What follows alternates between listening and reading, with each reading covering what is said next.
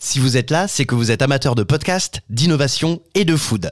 Vous allez découvrir le podcast des pépites de la food, ces entrepreneurs qui œuvrent pour l'alimentation de demain. Mais juste avant, laissez-moi vous parler d'Axel, l'une de ces pépites. Axel, je l'ai rencontré au foot, au stadium de Toulouse. Il m'a raconté son histoire et surtout, il m'a fait déguster ses purs jus de fruits bio, mais tout.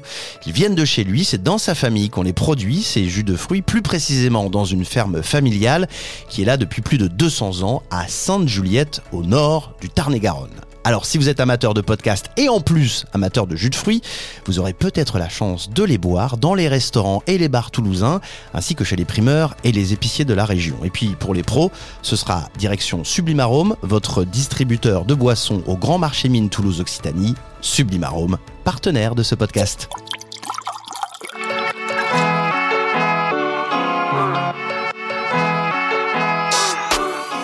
T'aimes pas le boulgour, t'aimes pas le tofu, on peut plus rien te préparer. Si tu préfères aller bouffer dans les fast-food et manger leur merde, Bien manger, c'est important. Brian, aujourd'hui nous allons préparer le navarin de veau aux petits légumes. Y a rien de tel pour se refaire une bonne santé. Alors, sera-t-il possible dans l'avenir d'assurer ce que l'on appelle la sécurité alimentaire pour tous les habitants de la planète? Moi, je nourris des millions de personnes. Et demain, je nourrirai peut-être la Terre entière. Vous avez déjà entendu parler du panais Non, à part le poisson pan.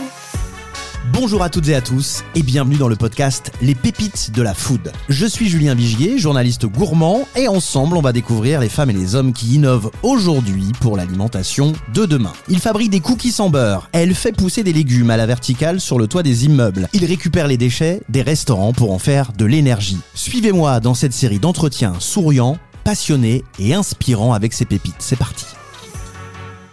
Bonjour Émilie. Bonjour, L'entreprise c'est V21 exactement. et alors, le challenge, c'est 20 secondes pour présenter l'entreprise Tic Tac Tic Tac. Alors V21, c'est une entreprise euh, spécialisée dans la food. On cultive et on transforme le chanvre dans le Gers. Euh, donc on fait des produits hyper nutritifs à partir des graines de chanvre et des produits bien-être à partir des fleurs de chanvre. Le chanvre, donc, qui a une, forme particulière. La feuille, on la connaît. On c'est la ça connaît. Ouais, Oui. c'est c'est un peu la forme de la, fe- la feuille de cannabis. Du cannabis. Exactement, c'est ça. Cannabis, c'est le nom latin du chanvre. Ouais. Mais forcément, tout le monde te pose les mêmes Ah, questions à chaque fois. Alors, parce que sinon, déjà, je ne serais pas aux mines si je faisais du Mais je serais totalement en prison Je serais totalement en prison. ou au Non, Colorado, là où c'est légal. Voilà, je serais pas, je serais pas en France en tout cas. Euh, non, ce qu'on est euh, en capacité de faire en France, ce sont des variétés inscrites au catalogue européen. Mhm.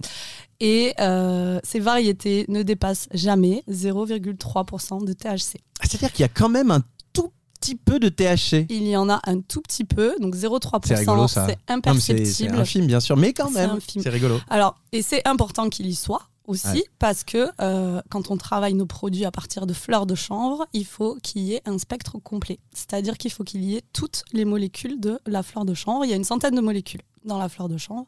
Il y a le CBD, Mhm. dont on entend beaucoup parler, mais il n'y a pas que ça. On entend beaucoup parler du CBD parce que la plupart des études scientifiques ont été faites sur cette molécule-là. Mais il y en a plein d'autres. Il y a le CBG, le CBN et le THC, avec une infime partie dans la Mhm. fleur en France, mais qui est aussi importante parce que comme ça, ça crée des synergies entre toutes les molécules et c'est ce qui permet euh, la détente, euh, que ça agisse sur notre système nerveux, notre système immunitaire euh, et sur notre cerveau. Vous, les produits que vous sortez de vos pieds de chanvre, euh, ça va être euh, uniquement de la consommation ou vous, vous faites partie aussi de ceux qui, qui euh, fabriquaient des petits sacs, des, des vêtements? Parce que je sais que le chanvre, enfin de mémoire, je crois que le chanvre, on peut en faire aussi des, des vêtements et tout ça. Exactement. Mais ça, ce sont des itinéraires de culture différents. Ouais. Nous, dans le Gers, on a deux itinéraires de culture pour la graine et la fibre courte. Donc ça, c'est le même itinéraire de culture. Et ensuite, on a un autre itinéraire de culture pour la fleur. Mais moi, j'ai une question euh, tout de suite qui me vient comme ça euh, Ouais. en tête, c'est-à-dire, euh, vous avez des champs, Oui. vous cultivez, Ouais. et donc visuellement, c'est à, à l'air libre, ça se Ouais. voit, ou vous êtes obligé de les cacher pour, justement pour éviter qu'il y ait des gens qui s'imaginent que c'est autre chose? Alors, pour l'itinéraire graine de chanvre, euh, c'est en extérieur. Hmm, Donc, ce pas le choix. des champs, pas le choix, parce que euh, là, on a plus de 20 hectares euh, Ouais. en culture, donc c'est une culture d'été. Donc après, on est dans le Gers, hein. donc euh, ça reste euh, quand même caché, etc. Je suis associée à, à des agriculteurs euh, dans Ouais. le Gers, donc leurs champs sont à la vue. Ok. Après, bon courage à ceux qui essayent de venir nous prendre des, des pieds de chanvre, parce De toute qu'ils seront là, mes après, agriculteurs. après, ils, après, ils peuvent, ça reste, ça reste un chanvre qui est pas. non, c'est pas psychoactif, c'est pas- donc, non, il est pas. Alors, C'est comme moi quand je pique un tournesol, des fois ça m'arrive dans le. Lauragais, je vais pas tout de suite euh, faire concurrence. Non, mais j'ai des collaborateurs qui se sont fait voler euh, les pieds, notamment sur euh, l'itinéraire de culture fleurs. Ouais. Donc nous, c'est sous serre l'itinéraire de culture fleurs. Donc Mm. là, c'est par contre dans des propriétés Ah privées. Donc là, ce serait considéré vraiment comme un vol, un délit. Euh, quand c'est dans des champs à l'extérieur, bon ben on n'y Oui. est pas euh, tout le temps, mais après ça reste de la graine, donc euh, c'est 20 hectares de champs. Donc si on vole deux pieds, ça va pas changer la donne. Non, mais bien sûr, ça arrive comme ça arrive. Bah, comme je disais que voilà, dans le Lauragais, tu, tu piques de temps en temps. un- Exactement. Voilà, un tournesol, c'est pas, c'est. Ok. Quand est-ce que c'est arrivé tout ça euh, C'était en, en- en quelle année que tu t'es, tu t'es dit toi, avec euh, peut-être des associés, ta famille Raconte-nous un peu la genèse de tout ça. C'est, c'est un moment le, c'est le moment un peu Steve Jobs de, de Ouais. l'interview. Est-ce que il y a, un- why. ouais, le why Est-ce qu'il y a eu un moment, euh, une révélation voilà.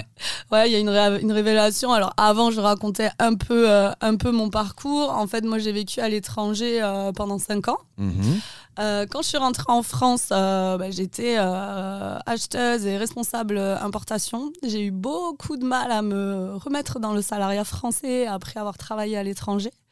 Euh, Pour quelle raison? Parce que c'était plus flexible là-bas? Parce que t'étais- il y avait parce plus de que, sens? Ouais, j'avais plus de sens à travailler en Australie. On te donne plus confiance. En Australie, en Nouvelle-Calédonie, on te donne plus confiance. Euh, T'es plus tiré vers le haut, je trouve. Et j'ai eu, ouais, eu du mal à, à me réadapter aux horaires, à, à la vie, bah, à la routine, quoi. Il n'y a pas d'horaire en Australie euh, Il y a des horaires, mais en fait, en Australie, on est. C'est bizarre quand on vit à l'étranger, on est euh, un peu moins, euh, un peu moins stressé, on va dire, que quand on revient. Mais c'est une euh, vue de l'esprit, c'est peut-être parce qu'on sont nés à l'étranger Parce qu'on a, mais Ouais. totalement, c'est parce qu'on est à l'étranger, euh, puis on était super bien payés, donc on travaillait trois mois, on partait un mois en vacances, etc. On a fait beaucoup d'interviews d'autres pépites. euh, ils- reviennent de l'étranger avec le même discours de ouais, c'était quand même cool, on était bien payés. Mais à- la fin de la fin, tu reviens quand même. Bah, tu reviens parce que tu es quand même à 20 heures d'avion et que tu as quand même ta famille et tes amis euh, qui te manquent. Et puis euh, la France, euh, c'est un Mm. beau pays. Et si je devais faire quelque chose, ma société, ben, c'était en France et, et nulle part ailleurs.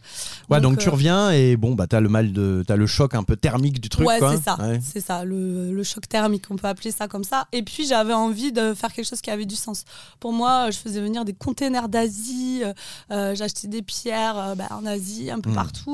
Et pour moi, bah, ça allait pas vraiment dans, dans le bon sens. Quoi. Euh, J'étais En plus, c'est de- idiot, il y a des pierres en France. Je le dis tout de suite, euh, sache-le, hein, il y a des cailloux partout. Je hein. le sais, je le sais, mais, euh, mais ouais, j'étais plus du tout en phase euh, avec ce que je voulais faire, surtout que quand je vivais à l'étranger, j'étais très proche de, de, de la nature, euh, je mangeais beaucoup moins de viande, etc. Et euh, ouais, me retrouver dans mon quotidien d'avant, bah, en fait, j'ai pas su me réadapter, quoi. Donc il fallait que j'ai un changement. Donc j'ai fait une option. euh, Et ouais, pourquoi ça se porte là-dessus alors? Alors ça se porte là-dessus parce que c'était au moment aussi où il y a eu pas mal de maladies dans ma famille D'accord. euh, cancer, euh, le, le diabète de mon papa qui s'était Mhm. aggravé, etc. Plus euh, moi, ce que je faisais en, en- travail qui me correspondait plus du tout et tout, j'ai un peu pété un plomb. Ouais, je peux comprendre. On va dire, et je me suis dit, mais qu'est-ce que tu es en train de faire là? Tu es en train de bousiller la planète, tu manges mal, il y a des maladies autour de toi, dans la bouffe, en fait, ben, on sait pas ce qu'on mange, on nous ment depuis je ne sais combien de temps, et en fait, les répercussions, c'est maintenant. Dans ma famille, c'était Mm. maintenant, quoi. Du coup, bah, je me suis dit, écoute, bah, change ton alimentation, bah, change de vie, en fait, tu l'as déjà fait une fois en partant à l'étranger, ben refais-le dans ton pays, Deviens quoi. euh, agricultrice, enfin, deviens. euh, voilà, fais quelque chose je de la terre. savais pas encore quoi Mm. en fait à ce moment-là et puis donc j'ai commencé à changer ma manière euh, de consommer de m'alimenter Euh, je mangeais beaucoup plus de légumes, euh, je mangeais beaucoup moins de viande. Mm. Et euh, à un moment, je voulais euh, me renseigner un peu ben, sur la nutrition. Qu'est-ce qu'il fallait qu'on mange pour que je sois bien complémentée, que je fasse pas d'anémie, etc., etc. Et donc, vu que j'ai travaillé à l'étranger, j'aime bien regarder ce qui se fait en matière de food à l'étranger, et notamment au Canada, aux États-Unis, à Bali, sur les repas un peu plus végétariens, ils sont hyper avancés Mm. comparé à nous. Et là, je tombe sur un article qui avait pour titre Le cannabis qui se mange. euh, ça m'a interpellée. J'étais là, qu'est-ce que c'est Ouais, ça c'est rigolo. Ah, Ouais, ouais, ouais, ça m'a vraiment. Je connaissais pas du tout, quoi. Et j'ai compris qu'il parlait du chanvre. Donc je me suis un peu plus renseignée sur cette plante et là, je découvre qu'en France, on est le premier producteur européen de chanvre, mais qu'il y avait seulement 15% des cultures qui étaient en alimentaire. Donc le reste, c'est. C'est pour l'isolation. Pas les fringues Même encore. pas, Non, ça a commencé, c'était même pas. l'isolation Ouais, c'était pour le secteur du bâtiment. Beaucoup pour l'isolation, des fibres courtes. D'accord. Voilà. Donc dans, dans les murs, quoi. Ouais, exactement. Et donc c'était surtout utilisé pour ça et ça partait à l'étranger. Donc moi je suis allée voir sur PubMed, j'ai lu beaucoup de livres aux États-Unis, je me suis rapprochée aussi de producteurs là-bas pour discuter avec eux de la culture, euh, qu'est-ce qu'on faisait, je regardais ce qui se faisait au Canada, aux États-Unis, etc. Et je me suis dit putain mais c'est incroyable quand même. On a une plante qui pousse sur nos terres, qui est hyper nutritive. Je parle de la graine de chanvre là, qui est hyper nutritive, qui est la plus complète des graines et qui a des bons ratios en nutriments. On ne connaît pas on l'envoie à l'étranger ou alors on ne l'utilise pas. Mais je sa- savais pas que ça pouvait pousser aussi facilement. Moi, j'avais cette image de fleurs tropicales, en réalité. Ouais, mais non, non, non. Le chanvre avant, en France, il y en avait partout. Partout. partout. D'accord. On faisait tous les cordages, les voilages des bateaux. Euh, en fait, le chanvre avant euh, servait à tout, à manger, à se soigner et à se vêtir euh, et, euh, et à construire des maisons aussi. Ça a été perdu en fait entre, entre les deux guerres euh, à l'arrivée de euh, la, pétrochimie. En fait, aux États-Unis, tous les industriels se servaient du chanvre. Parce qu'à un moment, il y a eu d'autres matières où il y avait plus de profit Hmm. à se faire. Donc, qu'est-ce qu'ils ont fait? Eh bien, ils ont tout amalgamé. Le cannabis, la drogue, le chanvre, maintenant, interdit. Et du coup, on en matraque depuis des années et des années et des années que c'est mal, le cannabis. Après, je crois quand même etc. que aujourd'hui, euh, bon, j'ai un peu, j'ai un peu, j'étais un petit peu dans l'humour au début, mais je crois Ouais. quand même qu'aujourd'hui, on, on le sait que Ouais. la plante de chanvre, on peut en faire autre chose. Il y a- Il y, a beaucoup de vêtements, voilà. Mais il y a ne serait-ce qu'il y a un an et demi, quand je faisais des animations en, en biocop ou ailleurs, j'avais l'impression d'être euh, une dealeuse. Quoi. Les gens ne voulaient même pas goûter des graines de chanvre. Sauf que dans la graine de chanvre, ce que j'ai pas dit, il n'y a pas de cannabinoïdes, donc pas de Mm. CBD, pas de THC. Il y en a pas. Il y en a que dans la fleur, que dans les parties aériennes de la plante. Et donc les gens ne voulaient même pas goûter euh, des graines de chanvre parce qu'ils me disaient ah non non je vais être défoncé. Alors qu'il y a rien à voir quoi. Non, mais c'est pas évident. Après, on en, on en plaisante. Mais, euh, mais par contre, peut-être qu'à un moment donné, toi, c'est devenu pénible. Alors, on va revenir quand même vite fait, parce qu'on a oublié quand même de terminer l'histoire. Donc, tu te dis, tiens, cette culture-là, en fait, elle a l'air accessible, Ouais. peu connue. Peu connu. On peut, euh, apparemment, ça pousse bien, etc. Euh, dans le Gers, il y a de la place. Il y a beaucoup de place. Voilà, il y a beaucoup de place. Donc, toi, comment tu fais? T'achètes un terrain? Tu... Non. Parce que bon, t'es- pas issu d'une famille d'agriculteurs. Non, du tout. Je suis Ouais. pas du tout issue du milieu agricole, donc euh, j'avais pas de, de réseau. Généralement, c'est compliqué pour quelqu'un qui n'est pas de ce sérail-là, tu vois, de se Ouais. dire, euh, enfin, moi, je saurais absolument pas comment faire, tu vois, euh, pour acheter un terrain et tout. Enfin, c'est ouf. Bah quoi. non, non, non. Après, euh, moi, bah, je, me suis, je me suis renseignée, je me suis rapprochée de producteurs étrangers et, et, et français parce qu'il y, en- il y en avait. hein. Déjà, j'ai fait un petit benchmark rapide, il y avait quelques, quelques marques. Mais en Occitanie, il n'y avait pas vraiment de filière structurée encore. Donc, quand tu n'as pas de réseau, bah, tu fais quoi? Tu te rapproches de personnes qui ont du réseau. Donc, j'ai appelé la Chambre d'agriculture, j'ai appelé les agences bio. Et euh, je leur ai expliqué mon projet. Et puis, je suis tombée sur euh, une dame, Amélie Berger, qui me dit euh, Fais-moi un email. Et moi, j'ai un gros réseau. J'envoie l'email et puis on verra s'il y a des réponses. Ok. Donc, elle a fait ce qu'elle a dit. J'ai fait l'email. Et puis, j'ai quelques agriculteurs qui m'ont contacté, dont un qui s'appelle Bertrand Bortoloni, qui est le président du groupement d'agriculteurs Chambio du Gers. Donc, je suis allée à sa rencontre plusieurs fois. J'ai rencontré les agriculteurs plusieurs fois. J'aurais expliqué mon projet parce que eux, ils faisaient des céréales et des légumineuses, mais pas de chanvre. Du tout. Grosso modo, ils t'ont dit, bah, nous, ça nous embête pas de, de faire un peu moins de céréales sur un petit, un, une petite parcelle, euh, voilà, et d'octroyer, en fait, un peu de place à la culture Ouais. du chanvre. Et on va voir, en fait, les produits que toi, t'arrives à en tirer, c'est-à-dire, je sais pas, Les de la débouchés, cosmétique, ouais. des trucs comme ça, et En les fait, débouchés. En fait, Voilà. le deal, c'était euh, on va tester. Donc, la première année, on a testé sur 4 hectares. Donc, pour eux, c'était rien parce qu'à eux tous, ils ont 2500 hectares. Donc, pour eux, c'était rien 4 hectares. Mais moi, c'était énormissime. J'étais là, ouais, euh, on fait autant de. fait oui, oui, et tout. Donc, le temps de trouver la bonne variété et tout. Et au final, on a eu un super rendement et des graines d'hyper bonne qualité. Donc, le deal, c'est qu'en fait, je fais des contrats de production avec eux. Mhm. Euh, moi, je leur assure euh, l'achat de la totalité des graines. Et moi, je développe des produits à partir des graines de chanvre et euh, des fleurs de chanvre. Donc, tu récupères, euh, on va dire, le produit euh, Brut. issu, voilà, le produit brut qui a poussé, et ensuite, tu l'emmagasines où ça? Alors là, Ah on a allé encore plus loin avec mes agris parce qu'on a vu que ça marchait bien. Donc là, cette année, on est à 20 hectares. de chanvre. Et j'ai construit une unité de transformation en collaboration avec Bertrand, justement. On s'est associés sur une deuxième société pour l'unité de transformation. Ce qu'on appelle unité de transformation, c'est une usine, quoi. Enfin, une voilà, d'accord. Exactement, Donc vraiment, euh, voilà, quelque part. euh, à côté des champs parce qu'on voulait vraiment euh, diminuer l'empreinte carbone au maximum. Donc, donc tout est autour en fait. On a Super. les champs et l'unité de transformation euh, juste à côté. Et vous transformez, vous faites des produits, il y a des des graines décortiquées, des protéines, euh, voilà. Après, euh, sur la partie fleurs, je travaille avec des artisans locaux aussi que je peux rencontrer sur des salons, etc. Là, dernièrement, j'ai sorti un iced tea. Pêche et chanvre. Donc ça, c'est une, créa que j'ai faite avec un brasseur à, à Castres, Trop. Sébastien. Euh, et là, c'est une fusion de fleurs de chanvre, thé vert, thé noir et sirop de pêche artisanal. Ça cartonne. Euh, Qu'est-ce qu'on a euh, là? Ben, Pareil, avec le mine, j'ai rencontré par exemple Laetitia euh, qui a ouvert son labo. Là, pour Noël, on va sortir des, des fleurs cristallisées enrobées de chocolat. J'ai créé une bière. Enfin, en fait, on peut tellement créer de produits avec bah, soit la graine, soit la fleur, que le développement produit est infini. Et moi, le but, c'est que je veux toujours rester dans le local, le circuit court, et qui est très peu d'intermédiaires. Mais Alors, faire des produits innovants. On s'était dit rendez-vous dans dix ans. Même jour, même. J'allais venir à la question qu'on pose à tous nos invités dans, dans, dans ce podcast des pépites de la food. C'est la question Patrick Bruel, c'est la question on se donne rendez-vous dans 10 ans. Euh, euh, toi, dans 10 ans, euh, l'entreprise, elle est comment? Euh, V21, c'est- dans le Gers encore. euh, Il y a quelques, quelques hectares en plus, mais pas trop. Ou alors on est tenté de faire plus grand? Alors, je suis tentée de faire plus grand, mais euh, j'irai pas euh, sur le côté euh, industriel. euh. en fait, moi, je veux, je veux qu'il y ait plus de qualité que de quantité. Moi, mon Bien que ce soit déjà industriel. Enfin, voilà. ouais, mais ça reste petit. Ouais. C'est petit encore. hein. On démarre. hein. C'est c'est vraiment petit. Il faut encore faire beaucoup de pédagogie, hein, parce que oui, ça s'ouvre le champ, mais il y a encore beaucoup de pédagogie à faire. Mais moi, oui, je veux, je veux grossir et je veux sortir. Je veux, je veux vraiment aller dans le côté innovant, parce que moi, ce qui me fait plaisir, c'est d'entendre mes clients me dire merci, j'ai bien dormi, euh, merci, j'ai moins mal, euh, merci, j'ai mieux récupéré après mon marathon. Euh, Enfin, Hmm. voilà, c'est ça qui est hyper important.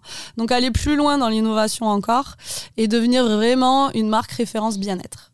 Le chanvre, ce sera toujours, toujours, toujours la matière première principale. Mais oh, je peux le coupler avec d'autres matières, d'autres plantes et il y a encore plein, plein de choses à faire. Quoi. Ah, Moi, j'aimerais revenir sur un truc. Euh, un moment, quand tu te lances là-dedans, euh, donc tu le disais tout à l'heure, 4 hectares, c'est peu pour les agriculteurs, mais pour toi, c'est gigantesque. Euh, donc déjà, c'est costaud. Ensuite, il y a l'étape de la construction de, de l'usine. Ouais. Mais comment tu fais pour dormir tranquille le soir quand Bah, tu je couches et que tu as acheté une machine à 200 000 euros qui... parce que c'est des, des tarifs euh, exorbitants. Enfin, On n'y est pas loin, ouais. on n'y est pas loin, tu On vois. est pas loin. euh, Bah, c'est beaucoup, beaucoup de travail. Après, euh, je peux remercier les agriculteurs qui m'entourent aussi parce que euh, ils m'ont- ils m'aident encore, ils m'ont beaucoup aidé.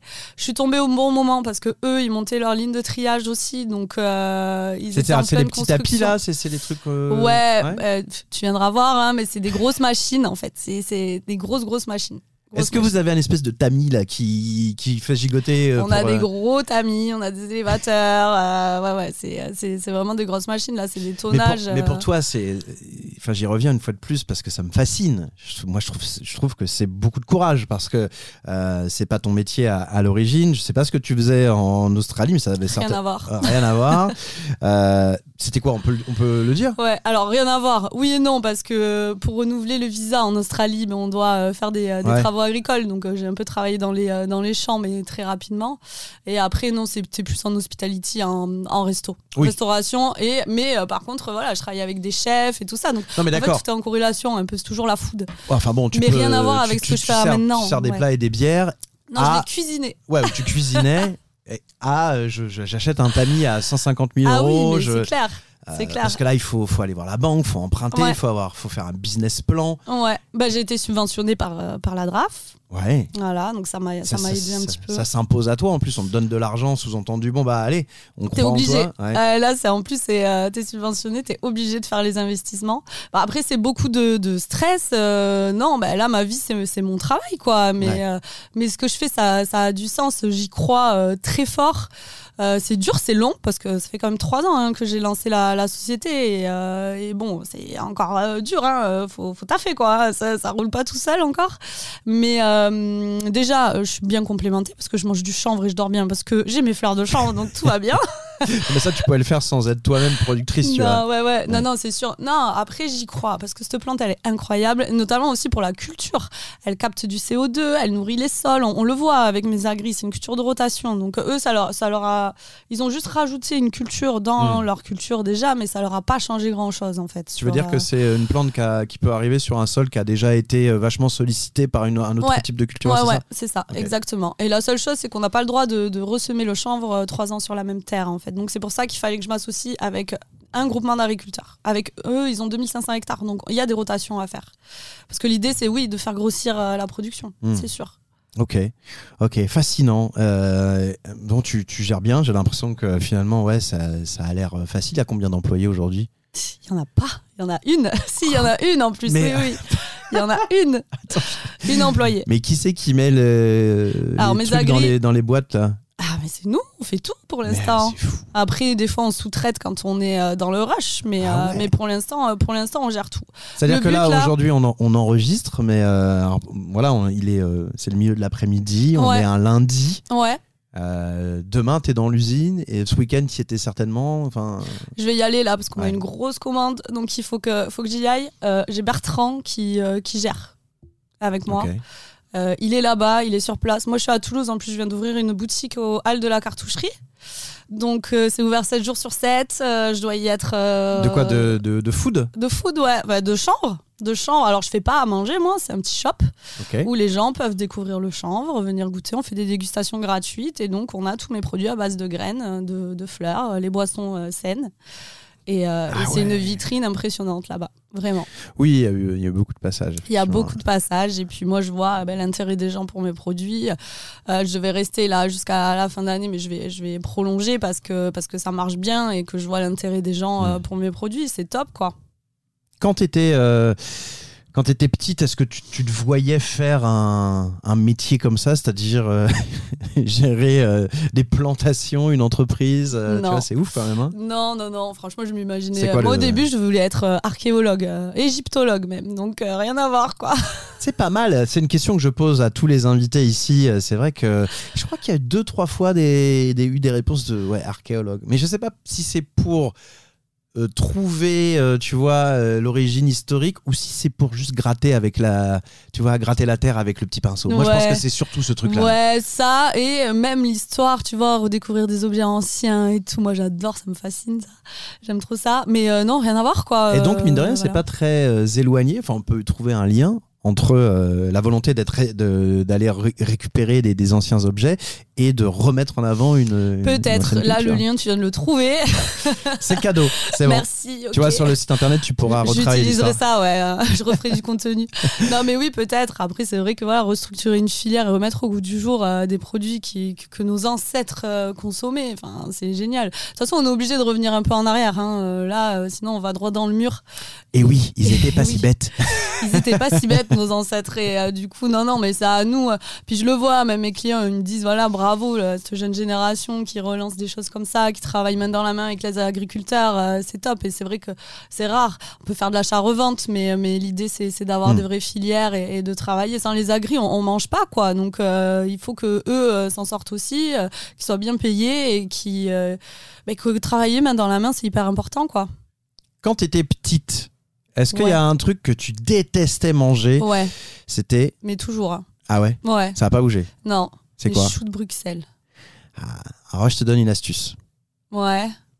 Ah, ça vaut ce que ça vaut. Je dis pas que je dis pas que ça va faire passer parce qu'il y y a un vrai truc avec euh, l'odeur et tout. Que Ouais. c'est un peu chelou quand même. hein. Ouais, quand même, ouais. Faut pas trop les faire cuire, mais vraiment pas beaucoup quoi. Faut quand même que ça croque. Et euh, l'astuce c'est de les entourer de lard. Tu Ah vois oui. Ouais. En fait, tu les tu les passes au four, tu vois, tu les entoures de lard comme ça le lard va être un- tu t'aimes ça le lard? Bof. Ah Non, mais on va rester que je, je n'aime pas ça. OK, OK, ouais, c'est pas de toute façon quand on est petit, chou de Bruxelles, chou-fleur, brocoli, Ouais.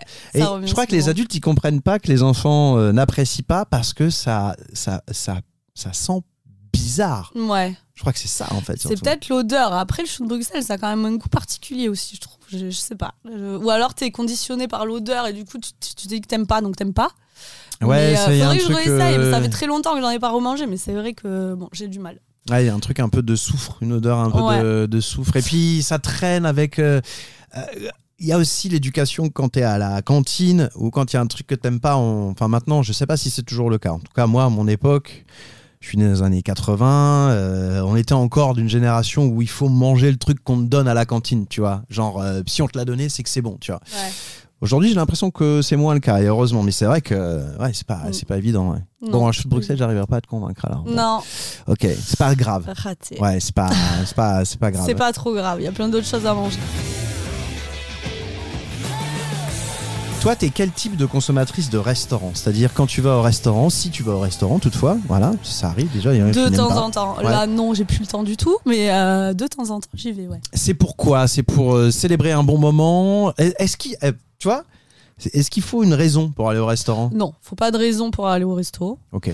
Euh, faut être bien accompagné. Est-ce que c'est obligatoire de sortir en ayant euh, beaucoup mangé, tu vois euh? Moi, j'ai l'impression que c'est un peu lié quand même, tu Moi, vois. j'aime. Alors, oui, il faut quand même euh, plus avoir faim quand tu sors, mais il faut pas non plus être. euh, voilà, plus pouvoir, plus pouvoir marcher. Ce qui est important, c'est euh, c'est de pouvoir manger quelque chose que tu n'as pas l'habitude de faire à la maison. Ah ouais, non, mais je suis, alors moi, je souscris. Par exemple, je le dis souvent dans les épisodes, je trouve que la viande, c'est tout bête, hein, mais la viande grillée, bah, elle a pas le même goût au restaurant que chez toi. Ben, exactement. Moi, tu vois, je obligé. mange, je mange très peu de viande. Je dois en manger genre une à deux fois par Mm. semaine max.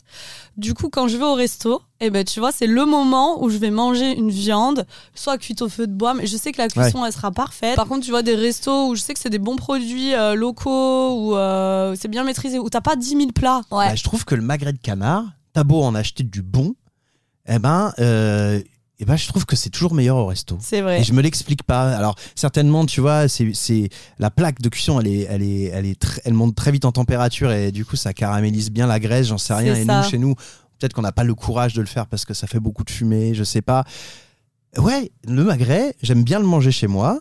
Mais euh, bah, au resto, il est meilleur. Bah, c'est ça. Moi, typiquement, j'en ai jamais chez moi. Mais par contre, quand je vais au resto, bah, un bon, bon magret, là, bien cuit, euh, ouais, ça fait plaisir.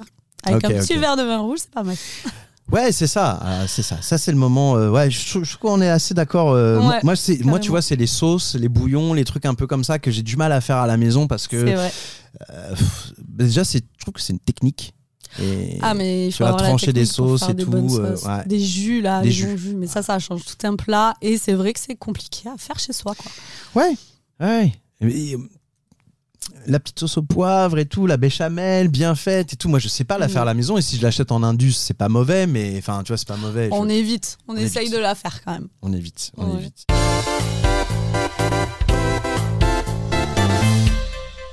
Euh, dernière question euh, en ce qui te concerne, Émilie, c'est donc euh, la recommandation, le coup de cœur, la passion du moment pour quelque chose qui n'a rien à voir avec la food. Parce que là, ça fait une demi-heure qu'on discute, discute de nourriture. Qu'est-ce que tu as à nous, à nous recommander en ce moment? Alors moi, ce que je recommande et que je ne fais plus malheureusement depuis l'ouverture de ma boutique au Hall, c'est du sport. Je pense que tout le monde le dit, mais le sport, là, je faisais les cours avec Audrey aux mines. Euh, qui fait partie euh, du sporting. Ah là là, mais je me sentais mais vraiment bien, je voyais l'énergie, je commençais à être tankée et tout, euh, j'étais trop bien. Et là, j'ai arrêté, mais je vois une différence sur l'énergie, la productivité, sur C'est terrible parce que quand tu t'arrêtes, en plus, et le cercle vicieux de ah, c'est tellement dur de, De revenir. en fait, faut absolument reprendre. pas arrêter. C'est un ça. truc, faut. Déjà, quand t'es lancé, tu t'arrêtes pas. Et là, j'étais bien lancée, quoi. Et puis en plus, Audrey, elle est top. J'adore ces, euh, ces séances de, de, de sport. Et c'est vrai que là, le fait d'avoir arrêté, mais, euh, mais je vais m'y remettre quand même parce que là, j'ai gagné un concours. Je suis en train de développer une boisson euh, pour les Ah ouais? sportifs, pour les JO. Donc euh, là, là, il faut que j'y aille, quoi. Ok, c'est vas-y, on, en- on a le temps, on peut en toucher deux mots. Ouais, bah en fait, c'était un concours lancé par le CFIA et euh, l'Agrotech. Ok. Donc c'était un appel à projet pour le développement d'une boi- d'une- d'un produit alimentaire pour les sportifs pour les JO 2024.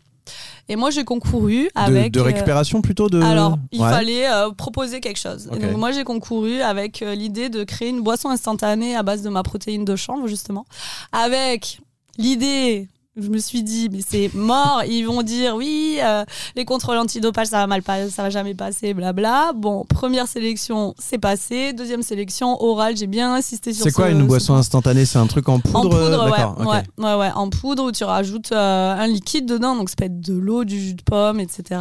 Et, Donc ça, euh, c'est plus pour le, le marathon, Ouais, ce genre les, de truc. quoi. les efforts longs ou récupération. Tu Ok. vois, récupération de la protéine, c'est très bon pour la réparation tissulaire, euh, récupération musculaire, etc. Donc, euh, j'ai concouru avec ça et à l'unanimité, ils, ils ont choisi mon projet. Donc euh, là, l'Agrotech est en train de travailler sur toute la partie R&D. Euh, en mars, je monte en Bretagne pour le salon CFIA. Et, euh, et là, en étant au Hall, justement, j'ai rencontré plein de sportifs de haut niveau. Donc là, dès que j'ai quelque chose Mais il y a à, à quelques rugbyman qui traînent par là. hein. il y a des rugbyman. Sofiane Guitou, a- t'embrasses. Ouais, c'est ça. Jamais très loin. Euh, J'ai rencontré le préparateur physique du Stade Toulousain, justement, euh, qui, a, qui a beaucoup de connaissances euh, en, sportif de, de, de- de haut niveau. Et donc, du coup, bah, là, dès que j'ai quelque chose à présenter, je vais tous les appeler. Venez, aidez-moi à aller au JO avec ma boisson, quoi. Alors d'habitude, je termine par cette dernière question surprise. T'as besoin de quoi pour to- ton entreprise? T'as besoin de, de quelque chose en particulier? Euh, mais là, je crois qu'en fait, t'as plus ou moins répondu, quoi. Ouais, T'as besoin d'aller au JO. j'ai besoin d'aller au JO. Émilie Capel, l'entreprise, c'est euh, V21. On a vraiment fait un, un bon tour d'horizon de ce que c'était en cette demi-heure. Euh, beaucoup de sourires. Émilie, merci beaucoup. Merci à toi. Et rendez-vous sur Internet, j'imagine que site Internet, euh, Ouais, Instagram. Tapez V21 Chanvre, vous allez tomber sur mon site et Instagram, c'est V21 Bicanavar. Merci Émilie. Merci.